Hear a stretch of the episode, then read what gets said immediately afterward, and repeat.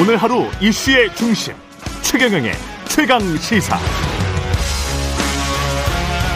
네, 믿고 읽는 작가 유시민 전 노무현 재단 이사장이 얼마 전 여행기를 펴냈는데요. 유럽 도시기행 시리즈 두 번째 책인데 도시가 하나의 텍스트라면 그 도시를 둘러싸고 있는 콘텍스트, 예, 맥락, 예, 꼼꼼하게 읽어내는 유시민만의 특별한 여행법을 느낄 수 있는 책이라고 합니다.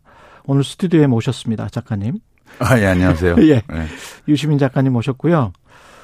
지금 저 작가로서 살아오신 게 지금 35년 되신 거죠. 예, 그쯤 되죠. 예. 생, 생계형 작가라고 제가 말씀드려도 될까요? 아, 그럼요. 그, 예, 조지 오웰 선생이 이제 생계를 위해서 빼고 나머지 네 가지 글 쓰는 이유 그 쓴 적이 있어요. 예. 나는 왜 쓰는가 하는 예. 에세이에.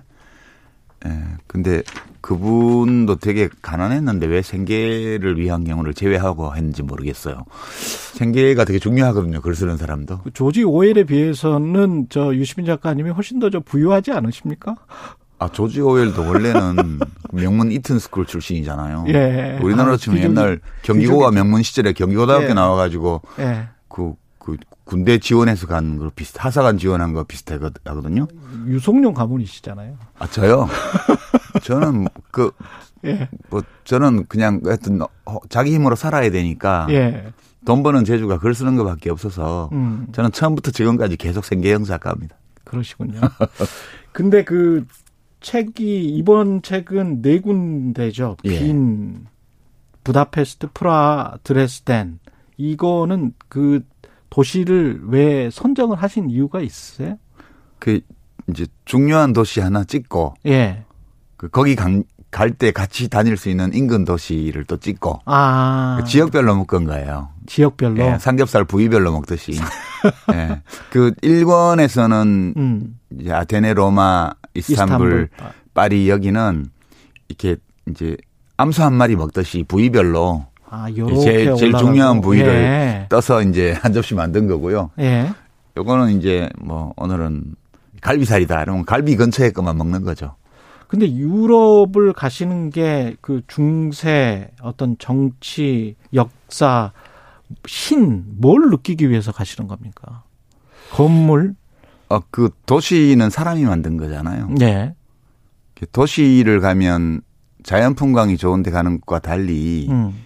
그 모든 공간을 다 사람이 만든 거기 때문에 그걸 만든 사람들을 또는 그 공간에서 살았던 사람들을 만날 수 있죠.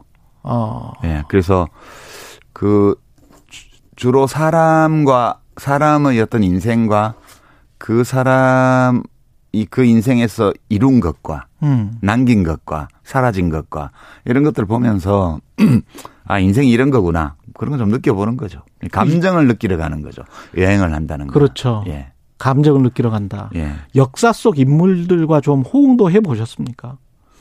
이제 뭐그 저 혼자 생각하는 거죠. 예, 그러니까 아, 아, 이분은 이런 예. 심정이었던 것 같다. 아, 이 사람은 이런 감정을 이 건축으로 표현한 것 같다. 음. 뭐 이런 거 느끼는 거죠. 예를 들어서 뭐 잘 알려지지 않은 도시지만 드레스덴에서 그 Frauen 교회라고 해서 성모 교회죠 말하자면 예. Frauen은 여자라는 뜻인데요. 음. 그래서 번역을 여성 교회 이렇게 하기도 하는데 그냥 성모 교회입니다. 성모 교회인데 Frauenkirche라고 그래서 이제 독일어로 거기 원래 그 성당을 지은 사람 교회를 지은 사람들이 음. 루터파 신교도들이었어요. 아. 종교 전쟁 한참 하고 있을 때 음. 주로 스위스 쪽의 부자들이 종교 자유 찾아갖고 드레스덴으로 이주해 와서 기부금을 많이 해서 교회를 지었거든요. 예. 그래서 그 교회가요. 옛날 건물은 아니고 완전 새로 지은 건물인데 되게 포근합니다. 들어가 보면. 어. 그러니까 이렇게 그 중세 고틱 성당이나 이런 데 들어가면 좀 겁나잖아요. 그렇죠. 막 첨탑은 높고 위압적이고 예, 예. 막 뾰족뾰족하고 막 음. 그림들도 막 신을 안 믿고 거짓말하면 막 혀뽑고 막 불러치지고 이런 그림들 걸려 있잖아요. 예. 근데 이 성모교회는 드레스덴 성모교회는 정말 편안합니다. 들어가면. 음. 그러니까 그 공간을 들어가면 이 교회를 처음 지은 사람들이 왜 이렇게 지었는지를 좀 느낄 수 있어요. 음. 아, 이런 이런 신을 이 사람들이 원했구나. 예. 그런 느낌 그런 감정을 맛보는 거 그거는 드레스덴 성모교회를 안 가면 어. 다른 데서 느껴보기 어렵거든요. 그렇죠. 예, 그래서 특히 이제 유럽은 우리가 지금 살고 있는 이 시스템, 음. 주도적인 문화, 철학 이런 것들이 다 서구에서 그렇죠. 근대에 생긴 거잖아요. 예. 이 시장 경제, 음. 민주주의, 그다음에 개인주의, 다양성 이런 것들이 다 거기서 온 거라 우리가 오늘날 살고 있는 이 모든 문화 DNA의 원조를 추적해 들어가면 그게 서유럽이에요. 그렇죠. 예, 그거 예. 그런 점에서 보면 오늘의 우리 현실을 이해하는 데도 도움이 되고요. 내가 살아가고 있는 삶의 양식을 내가 이해하는 데도 도움됩니다. 그 가본이 네. 우리의 현실, 한국의 현실이 이렇게 뭐 긍정적이든 부정적이든 이렇게 진행되는 게 당연하다라고 느껴지던가요? 예, 뭐 늘 있을 수 있는 일들이 자연스럽다. 일어나고 있다. 예. 왜냐하면 그 유럽 주요 도시의 도시 공간을 가보면 예. 우리가 뭐 근년에 뭐 우리 현대사에서 겪었던 또는 지금도 어떤 분들은 겪고 있다고 주장하는 그런 좀 어찌 보면 어처구니 없거나 또는 음. 어리석거나 또는 터무니없거나 도저히 납득하기 어려운 그런 일들이 다 있었어요. 광기의 역사들이 있었죠. 예, 그런 예. 거다 있어요 도시마다. 음. 그래서 인간이 원래 이런 존재구나라고 느끼게 되고요. 음. 우리나라에서 내 생각에 이거는 아, 없었으면 좋았을 일이다 싶은 그런 일들조차도 음. 어, 일어날 수 있구나 이거 우리만 그런 게 아니구나 그런 점에서 위로도 되고 그래요. 예.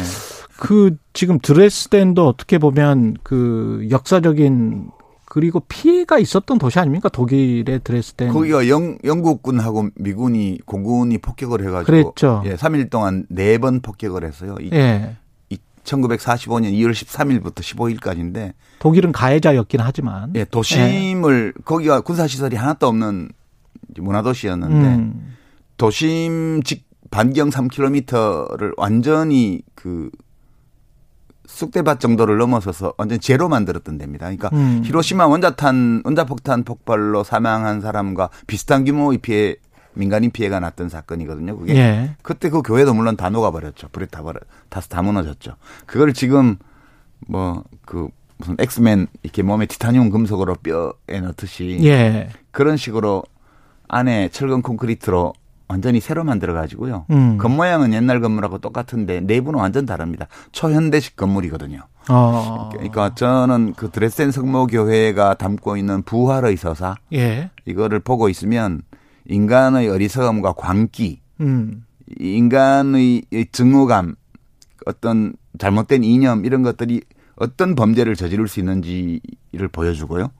동시에 그 일을 했던 인간이 그걸 어떻게 극복해 가고 음. 화해와 평화, 소통, 교감 이런 것들을 만들어내는지를 다 볼 수 있어요. 그 교회에서는.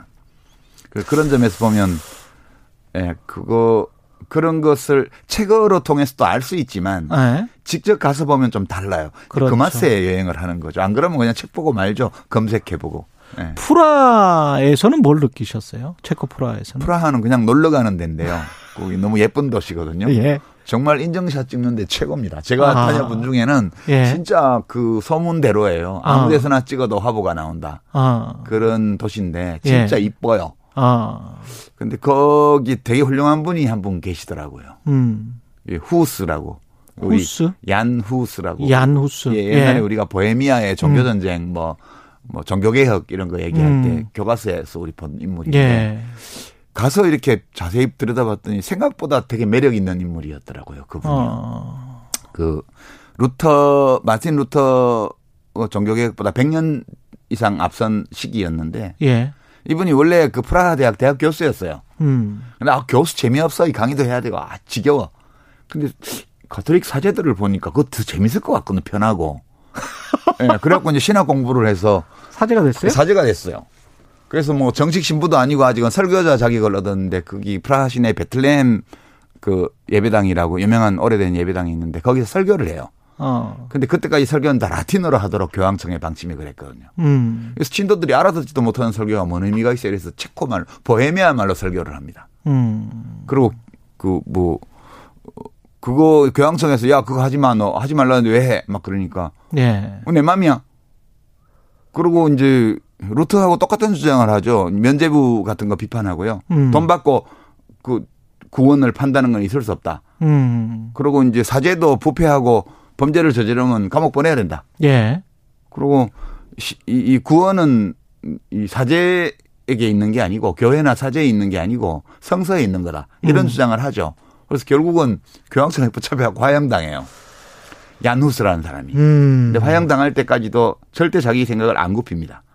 파문당하고 붙잡혀서 화형당했는데. 근데 지금의 생각인데. 예, 그분을 예. 따르는 보헤미아 민중들이 이 얀후스가 화형당하고 나서 후스파라는 정치 결사를 만들어서 그때부터 이 로마 교황청과 세속 권력 보헤미아 왕이 결탁해서 어, 억누르고 있던 그 어가베리에서 저항을 시작을 하죠. 결국 유럽 중세가 그 보헤미아 사람들의 그 종교 권력에 대한 저항 때문에 음. 무너져 가지고요. 30년 전쟁이 일어나고 베스팔렌 조약 체결돼서 신교가 다 인정을 받게 됩니다. 그러면서 유럽 중세가 무너지죠. 대단한 사건인데요. 되게 매력적인 인물입니다. 그 결국은 네. 처절한 핍박과 완전한 무너짐이 있어야 뭔가 다시 꽃피워지는 거네요. 근데 이제 그분의 생애를 보면 예. 내가 이 세상을 바꿔야 돼 이렇게 해서 한 건 아닌 건 아니고 아니고 그냥 예, 그 가톨릭 설교자로서 종교인으로서 어. 자기가 옳다는 옳다고 믿는 대로 행한 거예요. 가셨을 때는 네. 우크라이나 전쟁이 없었 던 때입니까? 예, 그거 제가 코로나 터지기 전에 갔으니까요. 그렇죠. 예. 예. 지금 그 여러 가지 각 갔다 오셔서 그런 생각이 드실 것 같아요. 지금 유럽이 사실상 전쟁 중이고 유럽은 뭐 중세기 내내 전쟁 중이었던 사실 지역이죠. 지금 가신 곳들도 부다페스트, 프라, 드레스덴도 다 전쟁을 겪었던 도시들 아닙니까? 아, 유럽은 전쟁을 안 겪은 도시가 없죠. 예. 우리나라는 뭐 100년, 200년에 한 번 누가 쳐들어와갖고 뭐 전쟁이 있었고 의병했다 이거잖아요. 그 예. 기억이 지금 뭐 지금 임진왜란 같으면 그 500년이 지났는데 예. 계속 교육이나 이런 걸 통해서 우리 생생하게 어제 일처럼 기억하죠. 음. 근데 유럽은 전쟁이 하도 많아가지고요. 음. 기억도 못해요, 사람들이. 그러니까 우리가 우리가 전쟁을 외부 침략을 많이 겪었다고 주장하지만 음. 데이터를 보면 우리 민족은요 진짜 팔자 좋게 살았어요. 음. 어쩌다 한 번씩 침략당하고. 음. 근데 유럽은 중세 천년 동안 그 국가 체계가 없었기 때문에 음. 그말 시도 때도 없이 전쟁을 했습니다. 거기. 2차 대전 이, 이후에 어떻게 생각하면 없죠. 유럽 내에서 예. 어 오랜만에 일어나는 전쟁인데 예. 우크라이나 전쟁이 예. 그 지금 상황은 어떻게 보고 계세요? 난 저는 저 작가님이 지금 우크라이나 전쟁이 날지 국제 정세랄지 미중 간의 갈등, 러시아 뭐 이 상황을 좀 충분히 보실 수 있는 해안과 통찰력이 있을 것 같은데 그런 건 없고요. 저도 뉴스 보고 아는 거죠. 뭐 저도 뉴스 보고 아는데 예. 약간 이게 그 지금 민족주의가 한물 같다 이렇게 얘기를 하는데 음. 세계화 예. 이게 시작이 되면서 예. 이제 우크라이나 전쟁은 여전히 인간이 부족 인간임을 깨우쳐 주죠. 음. 우리가 문명사가 만 년 정도 됐는데 그뭐 호모 사피엔스가 한 20만 년 정도 됐다고 그러는데 지구상에 나타난 지가요. 음. 그 대부분의 기간을 작은 규모의 공동체에서 살았거든요. 음. 그래서 기본적으로 우리는 자기하고 비슷한 존재에 대해서는 우호적이고 음. 자기하고 조금 다르면 적대적이에요. 이게 부족 인간의 특징인데 특성. 네. 결국은 저게 보면 그 러시아 민족주의가 있고 음. 이 공격적이고 팽창적인 그 우크라이나 민족주의가 있고 오랫동안 러시아인들한테 시달렸던 그 돈바스 지역의 러시아계 주민들이 다수인 지역이 우크라이나에 속해 있으니까 거긴 이제 또 벗어나고 싶어 하고. 음.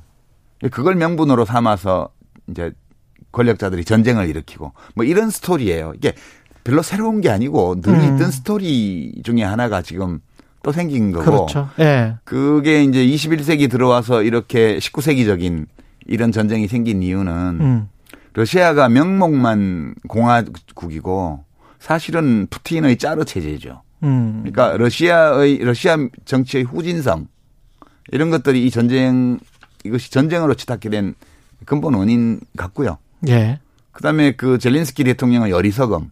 음. 그러니까 강대하고 이렇게 비이성적인 행동을 하는 그런 국가 권력이 주변에 있을 때 그 주변에 있는 작은 국가의 지도자는 그 문제를 어떻게 처리해야 하냐. 역사에 수많은 사례들이 있거든요. 예.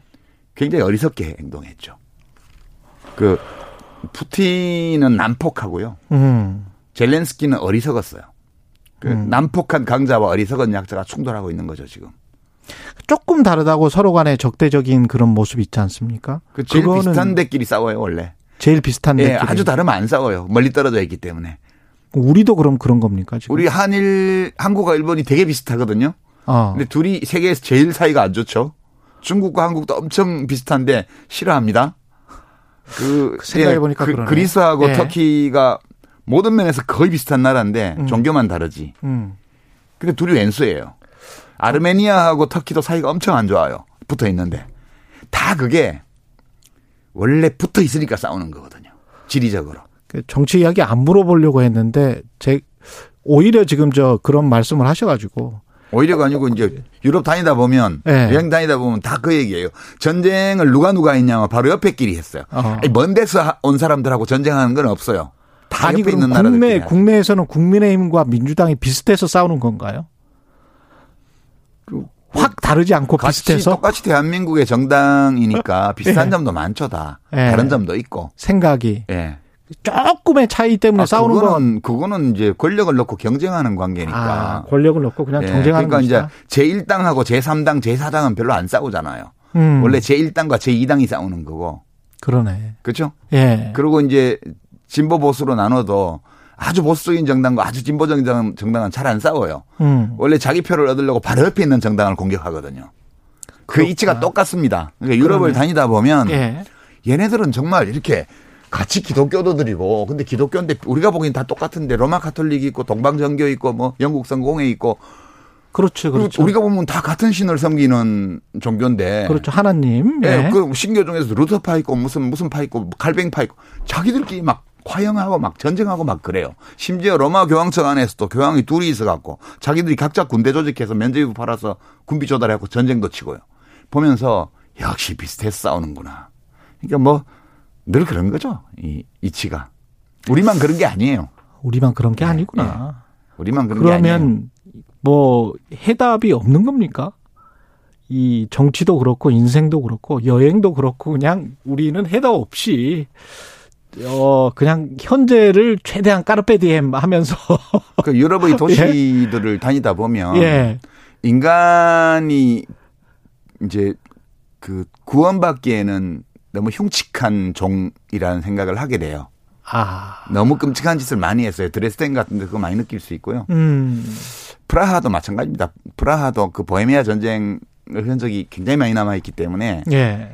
이제 그 다음에 뭐 헝가리 가보면 헝가리는 뭐 부다페스트 같은 경우는 광장 이름, 도시 이름, 저 길 이름, 뭐 건물 이름에 붙어 있잖아요. 사람 이름이 거기엔 되게 천수를 누리고 죽은 사람이 거의 없어요. 다 무슨 무슨 광장에서 가보면 이 사람은 망명 중에 뭐 병사했고 그다음에 무슨 길 이름에 이 사람은 뭐 무슨 뭐 독립 전쟁 중에 해방 전쟁 중에 전사했고 음. 뭐또또 또 무슨 건물 이름에 붙어 있으면 이 사람은 뭐 옥사했고 다 그래요.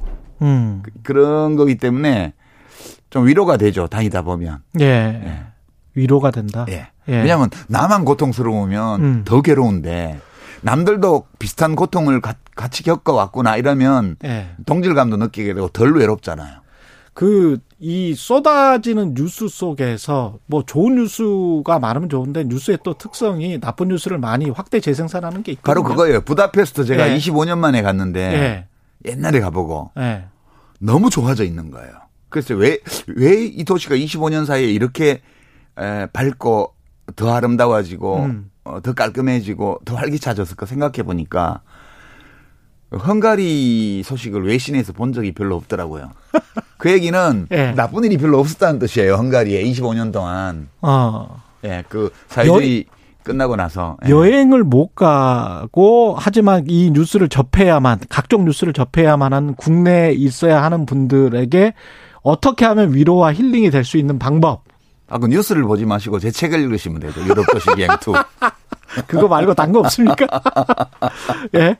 뭔가 좀 평안해지면서도 정치 텍스트를 그래도 좀 편안하게 예? 읽는 방법 같은 게 없을까요? 그 비엔나에 가면 예. 비인에 제가 책에도 썼는데 MAK라고 약자가 음. 그런데 응용예술박물관이에요. 응용예술박물관. 예, MAK라고 그게 저 도심 순환도로 맨 그 동쪽 끝에 보면 운하가기 직전에 오른쪽에 그 멋진 바로크 스타일의 건물이 있는데 예.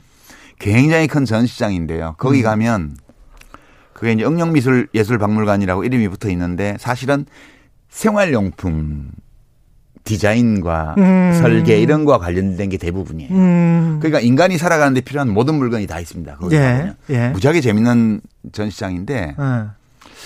이제 거기에 가면 비더마이어 시대 전시관이라고 있습니다. 비더마이어 시대라는 거는 이제 뭐 한국인 중에 아는 사람이 만 명에 한 명도 안 될 거예요. 음. 그게 나폴레옹 전쟁이 끝나고 예. 1848년 자유주의 혁명이 유럽을 아. 휩쓸 때까지 30년의 기간을 오스트리아하고 이 독일 남부 쪽, 그 바이에른 쪽 사람들이 비더마이어 시대라고 그래요. 아, 그래요? 예. 그게 음. 어떤 시대냐 하면 이제 나폴레옹 전쟁이 나면서 낡은 봉건 체제가 흔들리고 음. 자유주의가 막 퍼져나갔습니다. 예. 그래서 이제 신흥 중산층 좀 고학력 이 사람들이 와 이제 좋은 세상이 오나 보다. 음. 그랬는데 나폴레옹 전쟁이 수구 연합의 승리로 끝나고 예. 그리고 전 유럽의 왕정 복고 전제 정치로 회귀하는 반동의 시대가 열립니다. 음. 그 30년을 어떻게 견뎠냐 이 사람들이. 음. 그게 비더마이어 시대예요. 비더마이어라는 문학 작품의 주인공 이름을 붙여놨는데 음. 소확행. 음. 소확행. 예, 예, 좀 뉴스에 관심을 끊고 예. 정치에 관심을 줄이고. 어. 그리고 직장 일을 직장 일과 비즈니스를 열심히 하면서 어. 자기 집을 예쁘게 꾸미고 텃밭을 음. 가꾸고 음. 아이들과 많은 시간을 보내고 작은 것에 감사하는 예. 이, 이, 이 소확행 지금 말로 소확행이에요. 그러니까 네. 그렇게 아기자기한 작지만 확실한 어떤 즐거움. 즐거움. 이런 것들을 추구하면서 그때 가구, 그림, 뭐 무슨 모든 것이 다 아기자기합니다. 음. 이제 그 사람들이 왜 그랬을까 생각해 보면 음. 그렇게 하면서 견딘 거예요. 그 시대를. 이게 모든 것은 변화하고 음. 또 모든 것은 지나가고 음. 고정된 것은 없기 때문에 예. 한 시기에 불길처럼 일어났던 새로운 사회에 대한 열망 이게 꺼졌다 하더라도 음. 시간이 흘러가면 또 그게 다시 일어나요. 그러니까 그때를 기다리는 거죠. 근데 이제 그거를 이제 소시민의 어떤 음. 뭐 작은 행복 이런 거에 빠졌다는 이렇게 비난하는 사람들도 있지만 예. 이제 그 무력한 개인의 입장에서 보게 되면 그렇게라도 견디지 않으면 네. 그런 시기를 보내기 어렵거든요. 네. 작가님의 의도를 그것도 지혜가 됩니다. 충분히 네. 이제 느낄 수가 있을 것 같고요. 최강시사 청취자분들이 유시민 작가님 굉장히 반겨주셨는데 사이님이 유시민 작가님 반갑습니다. 작가님 따라 유럽 여행 갑니다. 축하드립니다. 김진반님. 어, 어, 그냥 생각만 하시면 돼요. 책 예. 읽으면서. 예. 유 작가님은 20년쯤 전에 거꾸로 있는 세계사 처음 알게 됐는데 빠져들어서 다 읽기 전에 다른 일을 할 수가 없었네요. 이번 책도 기대됩니다. 1719님 작가님 팬입니다. 정치평론은 이제 안 하시나요? 이렇게 말씀하셨네요. 아니, 네. 자꾸 이제 우리 진행자께서 뭐 예. 그런 거 유도하시는데 이제, 이제 저는 그, 또책 팔고 있고. 예. 그, 이제 그만하겠습니다. 저는. 예. 예. 근데 지, 지금 뭐 예. 제가 이미 다른 데서 인터뷰하면서 그 얘기를 했는데요. 예. 그렇게 뉴스를 한 일주일에 한 번만 봐도 다 알겠더라고요. 그렇게 그 정도로 지금 심플하거든요. 심플하다. 예. 예. 그러니까 뭐 단순하다. 예, 제가 이해하는 방식을 하나만 소개하면 음. 이제 정부라는 건 종합병원 비슷한가요? 온갖 과가 다 있고. 예. 온갖 환자가 다 오고 그 중에는 음. 좀 만성병 환자도 오지만 응급 환자도 오고 막 그러잖아요. 그렇죠. 종합병원 비슷해요. 그리고 네. 이제 대통령은 병원장인 그렇죠. 거죠. 네. 그리고 이제 각 과 과장님들이 이제 장관들이고 네. 그런 거 비슷해요. 음. 비슷한데 지금 응급실 문을 닫아놓은 것 같아요. 아니 응급실 열어놨는데 의사도 아. 한 명도 없고 간호사도 없고 응급실이 텅 비어 있어요. 그러니까 빨리빨리 아. 해야 될 급한 일들이 있는데 아무것도 안 하는 거예요. 이렇게 표현을 해 주시는구나. 예. 그러니까 예. 종합병원에 응급실이 비어 음. 있으면 음. 어떻게 되나요? 사람이 죽죠. 그렇죠. 예.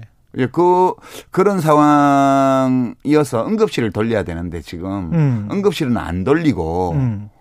지금 뭐 이렇게 급한 환자도 없고 이런 과에서 성형을 뭐 옛날 사진 같은 거 뭐 MRI 사진 예. 다시 올려놓고 예. 야 이거 지금 이 사진 보니까 이 병이 그게 아니었는데 지난번 그 과장이 저 병원장이 잘못했네 뭐 이런 거 하고 있잖아요. 그러니까 지금 사람들이 아니 왜 응급실을 비워놓고 예. 급하지도 않은 급한 불 다 급한 일 다 해놓고 나중에 시간 많고 놀 때 세미나 할때 예. 하면 되는 문제를 가지고 의사들이 왜 다 거기가 있어? 그렇죠. 예, 병원장도 거기 신경 쓰는 것 같아. 이렇게 되는 거예요. 그러니까 예, 그 약간 그런 상황 같아서 다른 데서는 안 해주시던 정치평론을 오늘 아주 정확하게 해주시네요. 그러니까 이제 저, 저에 대한 저 이렇게 그게 아니고 제가 주식 투자 안, 안 하길 정말 잘했다 이 생각 들고요. 예. 아뭐뭐 뭐 연끌 해가지고 무슨 뭐 갭 투자 안 하기도 정말 잘했다. 다 그런 분야들이 지금 다 응급 상황이거든요. 음. 예. 특히 경제 관련된 부분에. 사실은 경제학자시기도 하고 그래서 경제학도입니다. 경제학도라고 늘 스스로를 낮추시는데 저도 문득 그런 생각이 들었어요. 그러니까 구조적이고 역사적인 분명히 우리 경제 문제랄지 정책 문제가 분명히 있는 것 같은데 그렇죠. 네, 많이 있죠. 그걸 그 우파 정부에서 우파적인 관점에서 차츰 차츰 풀어보겠다라는 거는 저는 당연하다라고 생각을 아, 그럼요, 합니다. 그럼요. 예. 그런데 지금 말씀하신 것처럼 응급실에서 지금 당장 임기 응변으로 뭔가를 해야 되는 정치적인 현안들, 경제적인 현안들이 너무 많이 많은데 자꾸 구조와 역사와 과거를 봐버리니까 이게 약간 좀 답답하다고 해야 될까요? 아니, 국민들이 좀 힘들어 할 것 같는 것 같습니다. 정치 행정뿐만 아니라 모든 예. 일이 다 그런데 사람 사는 일이 예. 여러 가지 일들이 있잖아요. 예. 그중에 우리가 뭐부터 하냐 하면 음. 이게 일의 경, 경중도 가리고요. 음. 어느 게 중요하고 어느 게 경한가. 그렇죠. 또 어떤 것이 급하고 어떤 것이 덜 급한가. 그렇죠. 완급.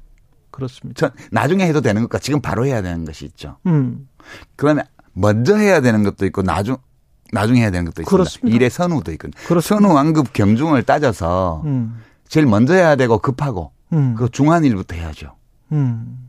근데 그런 걸 안 따지고 음. 그냥 아니 그냥 내가 하고 싶은 걸 한다. 이러면 이제 문제가 생기는 거죠. 수렁에 빠질 수도 있습니까?